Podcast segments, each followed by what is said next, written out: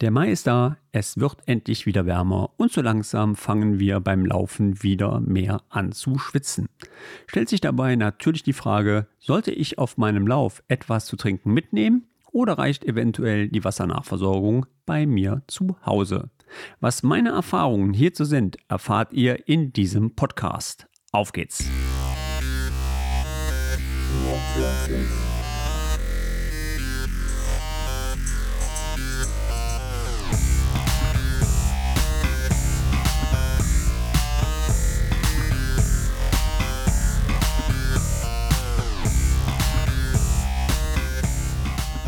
eigentlich sollte sich die Frage nie stellen, denn sobald man schwitzt, verliert unser Körper logischerweise entsprechend Wasser. Und wenn er Wasser verliert, sollte man tunlichst ihm auch wieder Wasser zuführen.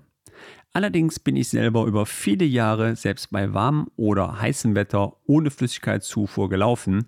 Warum ich mich heute noch schwer damit tue mit der Flüssigkeitsmitnahme, erfahrt ihr etwas später auch in diesem Podcast. Aber stellen wir uns als erstes mal die Frage, wie viel Wasser wir überhaupt beim Laufen oder Radfahren verlieren. Sucht man zu dem Thema unterschiedliche Artikel, findet man abweichende Angaben. Je nach Sportart werden hier zwei bis drei Liter genannt. Schaut man ein wenig in der medizinischen Literatur, so habe ich gelernt, dass unser Körper aus ca. 5 Achtel Wasser besteht. Und solltest du mehr als 2% Wasserverlust haben, schränkt das schon entsprechend deine sportliche Leistungsfähigkeit ein. Gehe ich von einem Körpergewicht von ca. 85 Kilogramm aus, wären das ca. 1,7 Liter Wasser. Okay, das bedeutet, würdest du 85 Kilo wiegen und hättest 1,7 Liter Wasserverlust, würde das entsprechend schon deine Leistungsfähigkeit eingrenzen. Wie kann ich aber jetzt feststellen, wie viel Wasserverlust ich persönlich entsprechend habe? Und hier kommt dann meine Sportuhr ins Spiel. Solltest du wie ich eine Garmin Phoenix besitzen, kannst du das relativ einfach über die Connect-App von Garmin auslesen. Wichtig ist allerdings, dass das nicht alle Garmin-Uhren unterstützen. Meine Frau hat nämlich ähm, eine etwas kostengünstigere Uhr. Und hier ähm, habe ich gerade noch mal geguckt im App und bei ihr wird es halt nicht mit aufgezeichnet. Solltest du dich für das Thema interessieren, empfehle ich dir dann entsprechend den Berater zu fragen, wo du deine Sportuhr bestellst oder eventuell auch im Internet zu recherchieren, ob die Uhr das entsprechend unterstützt oder nicht. Was mich mal interessieren würde, vielleicht läuft der ein oder andere auch mit einer Polaruhr, würde mich auch mal interessieren, ob die das auch mit aufzeichnen oder die Apple-User mit einer Apple Watch, ob auch hier entsprechend der Schweißverlust bei der Uhr ausgewertet wird. Solltest du die Garmin-App besitzen, dann öffne ganz einfach die Connect-App und ich möchte ganz kurz erzählen, wie du überprüfen kannst, ob deine Uhr das entsprechend aufzeichnet oder nicht. Klicke in der unteren rechten Ecke auf Mehr und wähle dann dort die Option Aktivitäten. Klicke dann auf die gewünschte Sportart, in der du dann den Wasserverlust auswerten möchtest. Öffne dann den Lauf zum Beispiel und scrolle ziemlich weit nach unten und hier findest du dann die Rubrik Erwarteter Schweißverlust.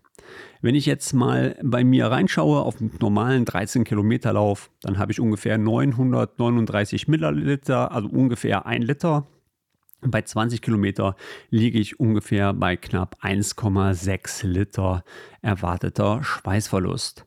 Ich habe mir mal ein paar Werte davon dann in Excel geschrieben und habe mir dann über die verschiedenen Monate hinweg ähm, den Durchschnitt errechnet. Denn es ist ja auch wirklich so, du hast natürlich im Winter weniger Schweißverlust, als wenn du im Hochsommer läufst. Und hier wollte ich so einen granularen Wert haben. Deswegen habe ich mir in Excel einfach mal aus jedem Monat so die gleichen Läufe auf ähm, drei, vier, fünf in den Excel-Sheet reingeschrieben. Und dann kommt da eine Gesamtsumme raus, womit man schon ganz gut arbeiten kann.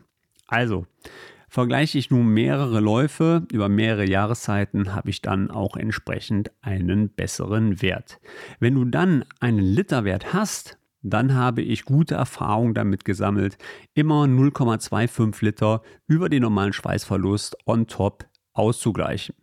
Soll heißen, wenn du bei 13 Kilometer ca. 1 Liter Verlust hast, dann trinke ich ungefähr 1,25 Liter Wasser danach. Nach 20 Kilometer dann entsprechend 2 Liter.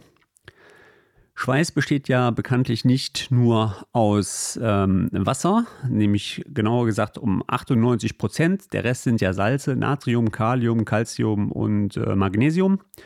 Und natürlich solltest du auch hier entsprechend versuchen, eine Nach- bzw. Vorversorgung ähm, durchzuführen. Hier würde ich empfehlen, einfach mal im Drogeriemarkt zu schauen. Hier gibt es verschiedene Präparate, die auch relativ kostengünstig sind und die du dann entsprechend auch einnehmen kannst. Ich selbst trinke nur Wasser. Ähm, andere lieben ja auch ISO-Getränke. Ähm, aber ich finde, dass, ja, dass die meine Trinkflaschen einfach total versiffen. Und ähm, ich dann auch immer mehr wieder austauschen äh, muss, neu kaufen muss, weil auch die Spülmaschine das nicht ordentlich sauber macht. Also ich bin rein wasserorientiert, nehme immer nur Wasser mit. Andere ähm, nehmen natürlich dann auch entsprechende Brausetabletten, die du da drin reinmischen kannst. Ja, ich weiß, du kannst auch Kohlehydrate hinzugeben, hat auch einen sehr positiven Effekt beim Laufen.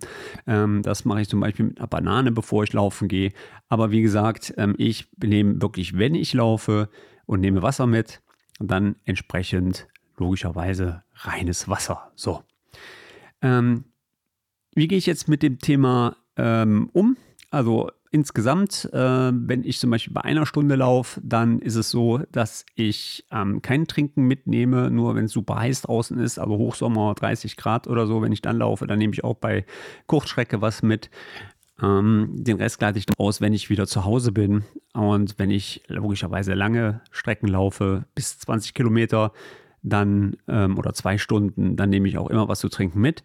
Grundsätzlich ist es bei mir so, dass ich alle 15, 20 Minuten versuche auch was zu trinken, dass möglichst kein Durstgefühl aufkommt, denn sobald Durstgefühl da ist, ist es bereits zu spät und dein Körper signalisiert ja dann schon, dass halt zu wenig Wasser da ist. Im Übrigen ist es da auch so, dass Symptome auftreten können, wie zum Beispiel Schwindel, Kopfschmerzen nach dem Laufen. Das sind auch so typische ähm, Symptome für zu wenig Wasser. Ich hatte es ja am Anfang des Podcasts schon angesprochen, dass ich mir auch heute noch schwer tue, damit ja, entsprechend Wasserflaschen mitzunehmen. Woran liegt das?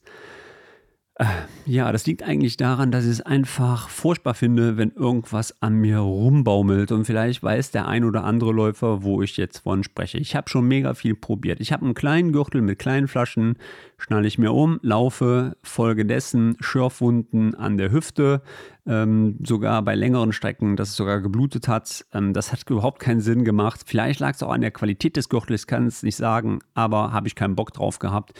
Und diese kleinen Wasserflaschen, die sind auch nicht ausreichend dafür, wenn ich diese äh, Menge an Liter zu mir nehmen möchte.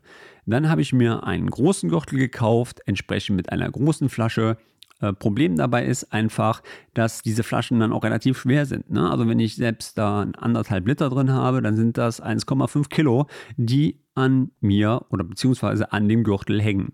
Nachteil dabei, der Gürtel ist nicht ordentlich fest. Dann schwabbelt der Gürtel von hinten nach vorne, man schiebt den die ganze Zeit wieder zurück. Also auch eine furchtbare Sache. Seit drei Jahren habe ich jetzt einen Trinkrucksack. Ist cool, kann man sehr gut benutzen, finde ich auch klasse. Ähm, was mich da so ein bisschen stört, ist dieses ähm, Wasserschwabbelgeräusch, was dann hinten drin ist. Aber gut, ähm, da kann man halt mit leben. Der vergleicht sich auch gut auf dem Rücken. Man kann gut trinken.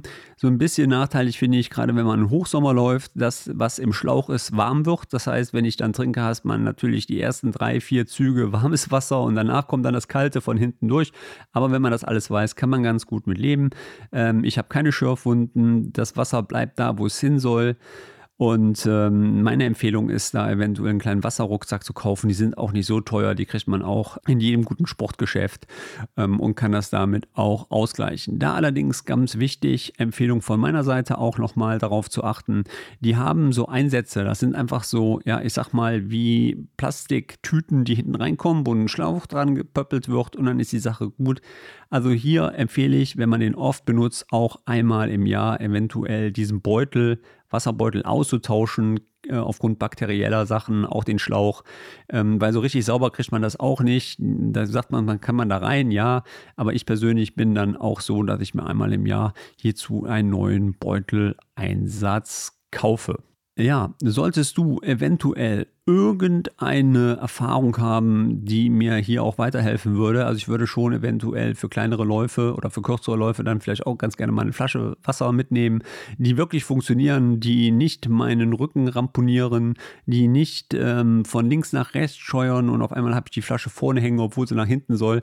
Also wenn du da irgendwelche Erfahrungen hast, würde ich mich natürlich mega darüber freuen, wenn du mir die mitteilen könntest. Natürlich hier über meine E-Mail-Adresse oder aber auch ganz gerne über Kommentare, äh, Social Media oder whatever. Ja, das waren so meine Erfahrungen zu Wasseraufnahme, Trinksysteme und äh, ich würde sagen, ich mache jetzt hier einfach mal einen Deckel drauf.